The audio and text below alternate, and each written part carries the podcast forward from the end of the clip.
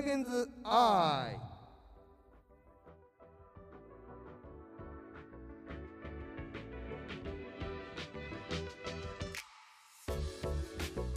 はいということで今日も高らかにスナゲンズアイっていうのが響き渡ったところでですね私のおすすめというか、はい。最近ちょっと気になった、はい、えー広告をですねご報告、えーもしくは皆さんに共有させていただこうと思いありまがとうございます。はい、はい、毎回楽しみにしております、僕も。はい、えー今回はですね小池屋のスコーン、えー新しいダンスコーン編ですね、はい、はい、えー今セクシーゾーンの中島健人さんがですねはい、スコーンスコーン小池屋スコーンスコーンスコーン小池屋スコーンサクッと食った美味しいスコーンって言ってやってるんですねやってますね。はい。はい、あれじ実はですね本当 CM 大好きっ子な人からすればですねえっと実はあれ34年前にですね同じ場所で同じ陣容というかまあダンサーの方たちが踊ってるんですけどはい、あ全く同じ同ポジのシーンをまた新しく再撮してですね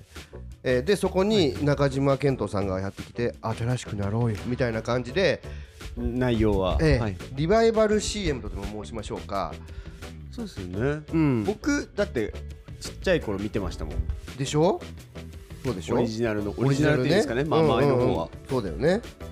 そうですよ。カリッとサクッと美味しいスコーンってやつでしょ？やってました、こスコーンスコーンって。そうそうそうそう。社交ダンスですそう。社交ダンスですね、そうそうあれが、えー、1988年に公開されたんですよああ、そっか、僕が本当生まれた年ですね。場所もですね、えー埼玉県の入間市はい。というところにある旧石川組製紙西洋館っていうところで。格式高そうな。そうそうそうそうそこで、えー当時の社交ダンス CM というので一応ですね今回再現するにあたり当時の衣装とかうん髪型も、の全部再現していると。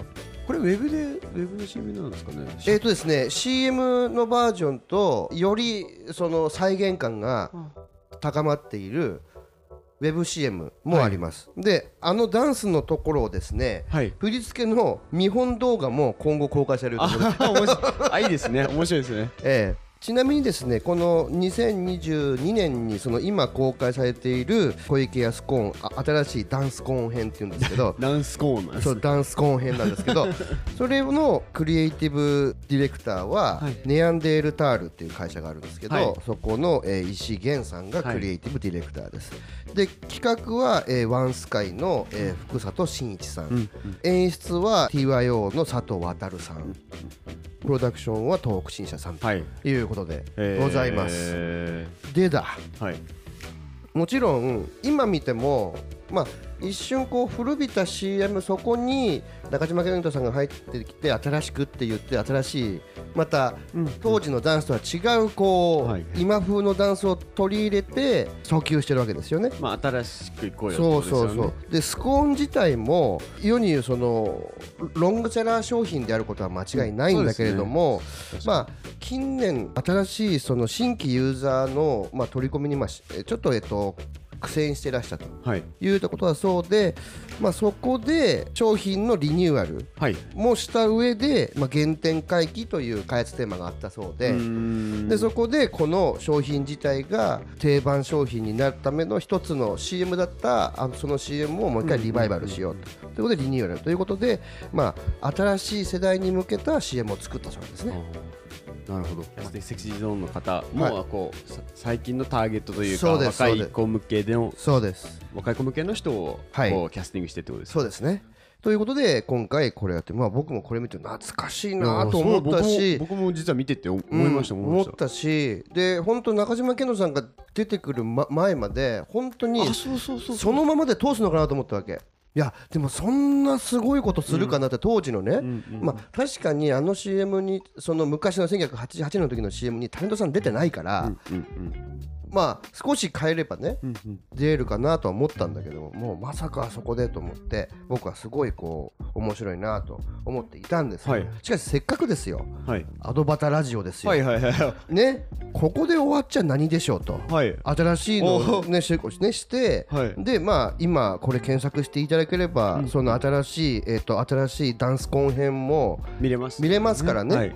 まあもちろん昔のやつも YouTube に上がってますから、はい。あのご覧いただければと思うんですけどもせっかくですよ。昔の CM は誰が作ったのかと。はいはいはいというのをですね紐解いて。紐解いて広告マニア。はい。なんか最近ねそういう名前で出してますよね。生み出したか。わからないけどせっかくだからね。で全くですね情報がないとこから言うのはいけませんからはいはい。あのちゃんとですねこういうとこから紐解いて私はこれから言いますっていうところをですねちゃんと説明していかないといけないと。ありがとうございます。あの親切に、はい。親切安心がこのあアドバターラジオの方針ですけど。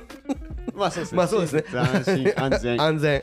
があの、方針だと今勝手に今思いつきで言いましたけれどもね。このですねダンス編。今のは、えー新しいダンスコーン編がはい。2022年バージョンです、1988年の時はこれスコーンダンス編です。はいはいはい、というタイトルでした、でこのクリエイティブをお考えになったのが、はい。えー佐藤正彦さんはいはい。というですね、えー今や芸大のせ今教授されてますかね。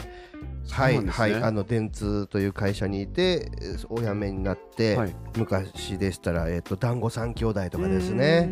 えあとバザールでござるとかですね NEC のそういうのをお考えになられた方ですけれども、はい。プランナーが内野真澄さん。はい。えー今でもこのお二人一緒にお仕事されていると思いますけれども、まあ本当に相棒とピコーとかあの CM とかですね。ねあの CM も、えーお二人でお作りになったなるほ CM です。で、えー、と演出は、えー新井文彦さんというですね、はい。方です。演出の方です、えーはい。で当時この1988年でいうと今の電通クリエイティブクロスさんうんがあると思うんですけども、はい。その前が電通テックさん。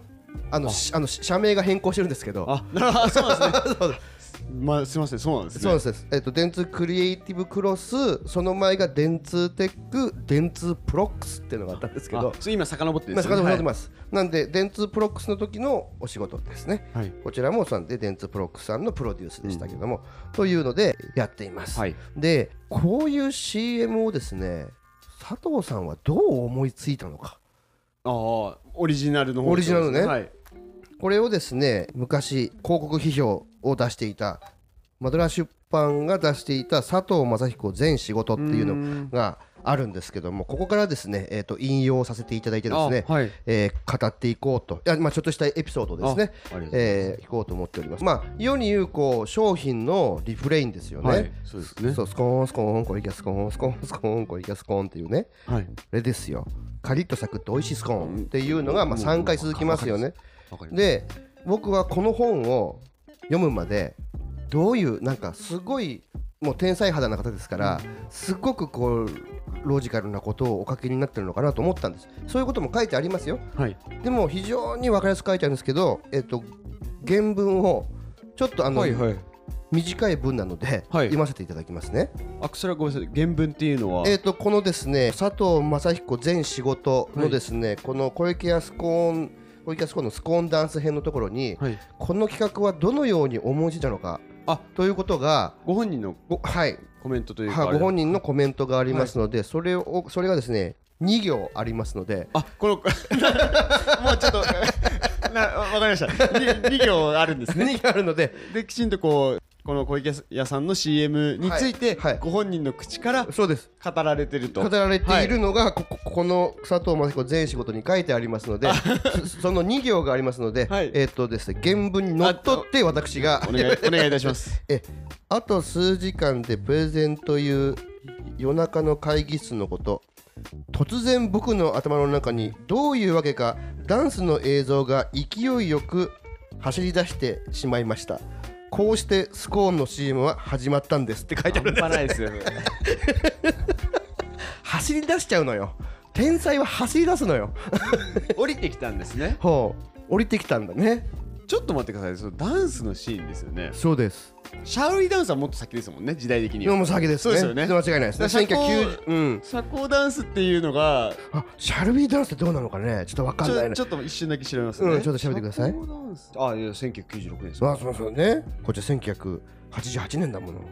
社交ダンス。いやなんかちょっとわかるじゃないですか。もし時代的に。そうそう。それだったらきっとそこをそうね。い世の中的にそれが流行っているからそこをね上積みをちょっとちょっとアレンジするみたいそうですよね。日本の歴史でいうと、面白いですね。1970年代ディスコなどでけディスコなど形式が緩いダンスにうん。若者の流行が流れたんですよ。ディスコとかそのはいはいはいはい。1970年はいはいはいえっはい。とけ高度経済成う長ん。期うん。流行ってうん社交ダンス教室はインターナショナルスタイルの教習に特化したと、だから、インターナショナル愛好者っていうのは、うん。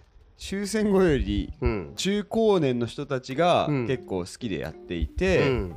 やっていたってところまでですねだから、そうだよね。だから若者がうん。ダンスこうディスコでのダンスうにん。はやはまっていて、うん中高年の方は、うん。まあ、社交ダンスをうん。やるっていう、うん。なんかしまあ下地があってね。下地が下地があったうん。時代っうんてだけです、そうだよ社交ダンスで言えば。そうだよね、まあ、だからこういうこの時代に見たからすればなんか聞いたことあるけど要はそれをマスで昔流行ったっぽいけどっていうのをそれを CM に落とし込んでるっていう。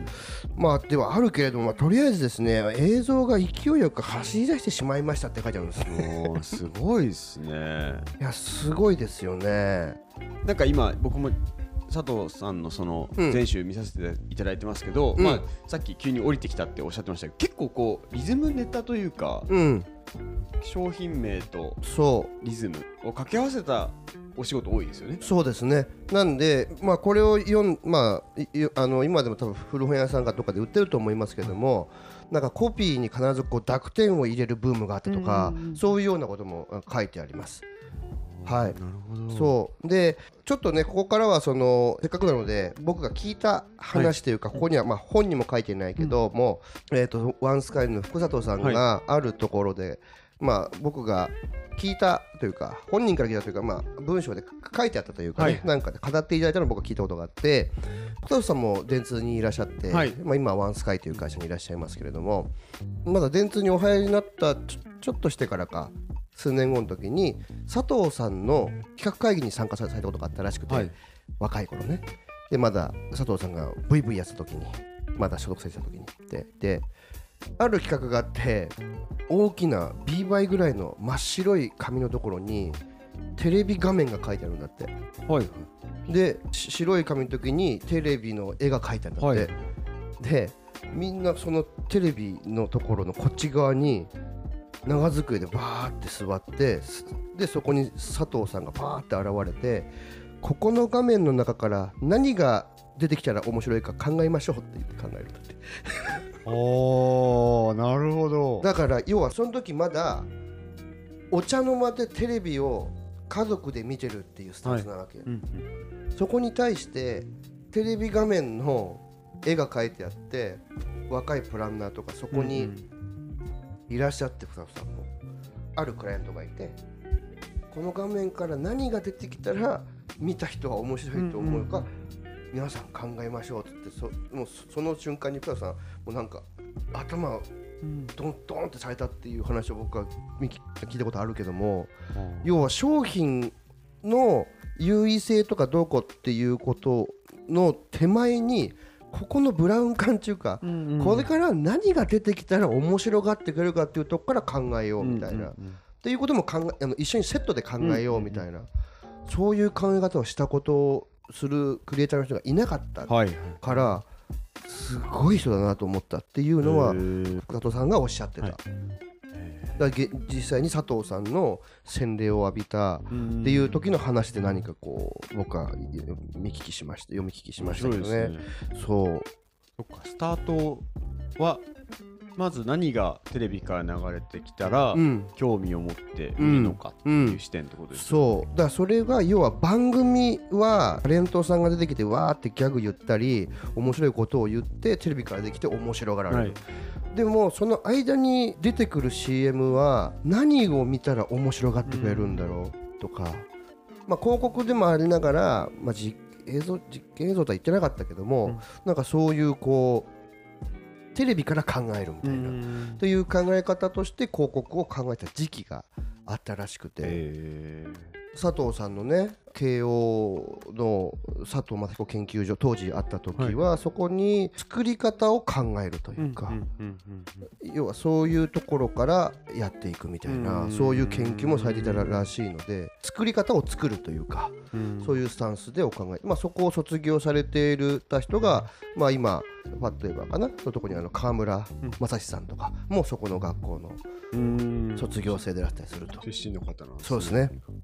とか、まあいろいろ、まあ今はね、広告のお仕事というよりかは、まあ今、教鞭をお取りになられてますけど、でも学生の皆さんにいろんな表現方法についていろいろお教えされてるみたいで、はあ面白いですね。そう、いや、この方、本当面白いですよ。僕も一回もお会いしたことないですけども、はい。しかもさっきのお話で言うと、うん、オリジナルは佐藤正彦さんそうですそのご一緒仕事されたうん。経験のある草田さんがそ現代う、のそう、CM のクリエイティブをされてるってそ、いうう。のはプランナーされてる。プランナーをされてるのもうん。またなんかこう因果関そう係といそうう。だそれも面白いですよね。小池屋さんもそれを、まあ、知るっていうか知らずか分かりませんけども、まあ、知らないと思うけど、まあ、それを今いいいけてるプランナーという形でそれを深瀬さんにご指名された、まあ、もしかしたらあの CD の方からご指名があったかもしれませんけれどもなんかあれですよね。もしですけど、うん。ここあの完全に僕の妄想でしかないですけど、うん。草田さんや企画をやる上でうん。佐藤さんにちょっと話してたら面白いですよね。いや絶対やってると思うな。ですよね。絶対なんか仁義切ってるようなそれだったらまた素敵ですよね。そうだね。もし本当にだったらちょっとお話聞いてみたいねぜひ。ね。うん。とそれは聞いてみたい気がする。ところがあったら、うん。まあねこういうそういうのって世の中に出す話でもないし。そうそうだないしね。なんかなんとなくそういう、うん。こうイメージあるよね。イメージがあるよね。うん。で一回だって仕事しててしてるんだから多分深津さんの性格だったらきっと賃金を取ってるんじゃないか通してるんじゃないかって気がするね。それいやそこの会話とかね。聞きたいね。そこの会話絶対面白いもんな。そうそだって完全にもうこうなんていうんですかリニューアル。あのうん。CM 時点のリニューアルでもあるわけじゃないですか、そうですそうですそうですいや面白いよね。そこまで想像を膨らませる。うんそう膨らまして。な,、まあ、なので本当に、まあ、今回あの CM をね見てまず見てですぐあっと思ったしやっぱ最初に佐藤雅彦さんの名前が俺は、まあしまあね、マニアですから広告が、マニアですから思い出したしでも、まあ、たまたまねアドタイさんの記事はい。に、まあ、今回の件が載っていてあ深田さんなんだっていうのが終わった瞬間に僕はあなんか面白いな面と思ったね。うん。は、あというようなですねというような感じをですねそれが今回の「酒ざあーい」でございます。さすが。ちょっとトレンドをねこう切切っていく感じの。えええ面白いですね。ここれはもう完全にあれですか？えうん。砂健さんはツイッターかなんかで見たんですか？そうですね。なんかあのーたまたま SNS でそうですね。上がって見てておおと思ってまたやってるんだと思ってそしたらちょうど記事も上がってたんでああそうなんだ。いや最初は誰が企画されたのかなと思ってたんですけどもう見見て納得というか。あーなるほど。なるほどと。やっぱさっきあのちらっとおっしゃってましたけどダンスの仕方、うん。みたいな今後今後、うん。まあ、収録時点ではないですけど、うんそうですね。今後展開されるとやっぱこう時代にも合わせてるそうだ合わせてますねのはあります、うーん。いやねこういうなんかレガシーというか遺産と言っていいのかわからないけれど掘り起こしされるっていうかもちろん企業の、まあ、原点回帰っていうテーマがあったから、定番商品でもやっぱり新しいターゲットにた新しいその新消費者に対して掘り起こしをしたいみたいな、うん。そういうテーマ性があってあってからこそのこれができるっていうのもあるし、まあ非常にこういい恒例じゃないかなと思いますね。そうですうん。ちなみになんか他にありますかね？なんか今俺僕もちょっと思い考えていやあのねなんかあった気がするんだよね。でもすぐに俺もパッと出てこないんだよ。なんかビールとかお酒は、うん。あまああるじゃないですか。まああるね。うん。まあ、ただ今回の話で結構うん。印象強いというか。そうだね。うん。多分完全に再現することにこだわってらっしゃるところもあるそうだね。なんか完全に。うん。以前の CM をこう、うん。オマージュしたっていう感じは、まあ、結構いろいろありますけどそうだね。うん。雰囲気だったりとか、うんそういうのはいろいろありますけど、うん。うん一個さ思い出しましたあの CM と CM じゃないですけど、うん。資生堂さんの,、うん。あのこの間のあ150周年あそうだのね。あのポスターはいはいはい。からのはいっていうのありましたよね。ありましたね。あれもそうです。まさに。昔のやってた。そうですそうですそうです。広告表現をはい。現代に持ってきてかつポスターだったのをはい。動画にしたっていう,、そうですね。まあただそれがねうん。全編じゃないですけど、ある一瞬の一部のところね。前田美波さんですねはい。しかもかっこいいんですよね。そうなんです。もうあれも何十年も昔ですからね。でもスタイル変わらずお美しく入れれると。っていうのもいろいろありますから、そうありますからね。そうだからこれからわからないけどその新しい表現も多分いろいろこう時代に即した言葉とかあとまあターゲットが新しいターゲットに対していろいろクリエイティブいろいろ企画を考えていくってことももちろんこれから高木屋さんはいっぱい考えていくし、だけどレガシーなところも一旦見つめて、全部を掘り起こせというわけじゃないけれども、なんかそういう CM もポツポツあってたまにはいいんじゃないかなっていうような感じもするんですよね。まあ、もちろん、まあ、ちょっと生っぽい話をしちゃうと、まあ、許諾とかね。まあいろいろね。いろいろいろいろあもちろんもちろんあるけれどもでも34年前なんて生まれてる人いもういない。だから今回あの CM を見た人で若い人たちはこれがそのものだと思うしだけどちゃんとクライアントさんもそれだから面白いんですって言ってくれてこうなってるっていう狙いもあるし、はいなんかそういう CM ちゃんと仁義が通った素敵なみ昔それを見た人たちも今見て面白いと思わせるようなものがたまには出てくるとだからこうたまに出てきたからこう俺も話題にしてるし、うんなんかそういうのがあってもいいかなというような気もしますね。ありがとうございます。とんでもないです。僕もすごい世代なんで。そうだよね。両方とも世代なんでそうだよね。新しいのうんも古いのも、うんうんすごい勉強になりました。とんでもございません。今回のあの収録した小池屋さんの URL とかは、うん。あのアドバタラジオのツイッターの方で、参照する形ではい。出しておりますので、はい。まあ、気になった方はぜひ見ていただきたはい。いし、ご覧ください。YouTube とかでも流れてますもんね。流れてます。はい。あの小池屋さんの公式のところにありますので、ぜひご覧になってください。ありがとうございますありがとうございます。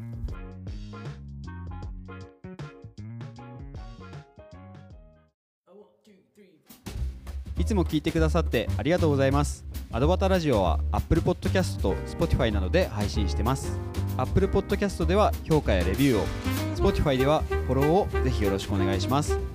良かったエピソードは SNS でシェアしていただくととっても嬉しいです。また、アドバタラジオからのお知らせは Twitter で行っております。2人の収録の様子や視聴者参加型の企画、ご意見ご要望の募集も随時発信しておりますので、ぜひこの機会にアドバタラジオの Twitter アカウントをフォローしてください。一緒に楽しいラジオにしていきましょうよろしくお願いします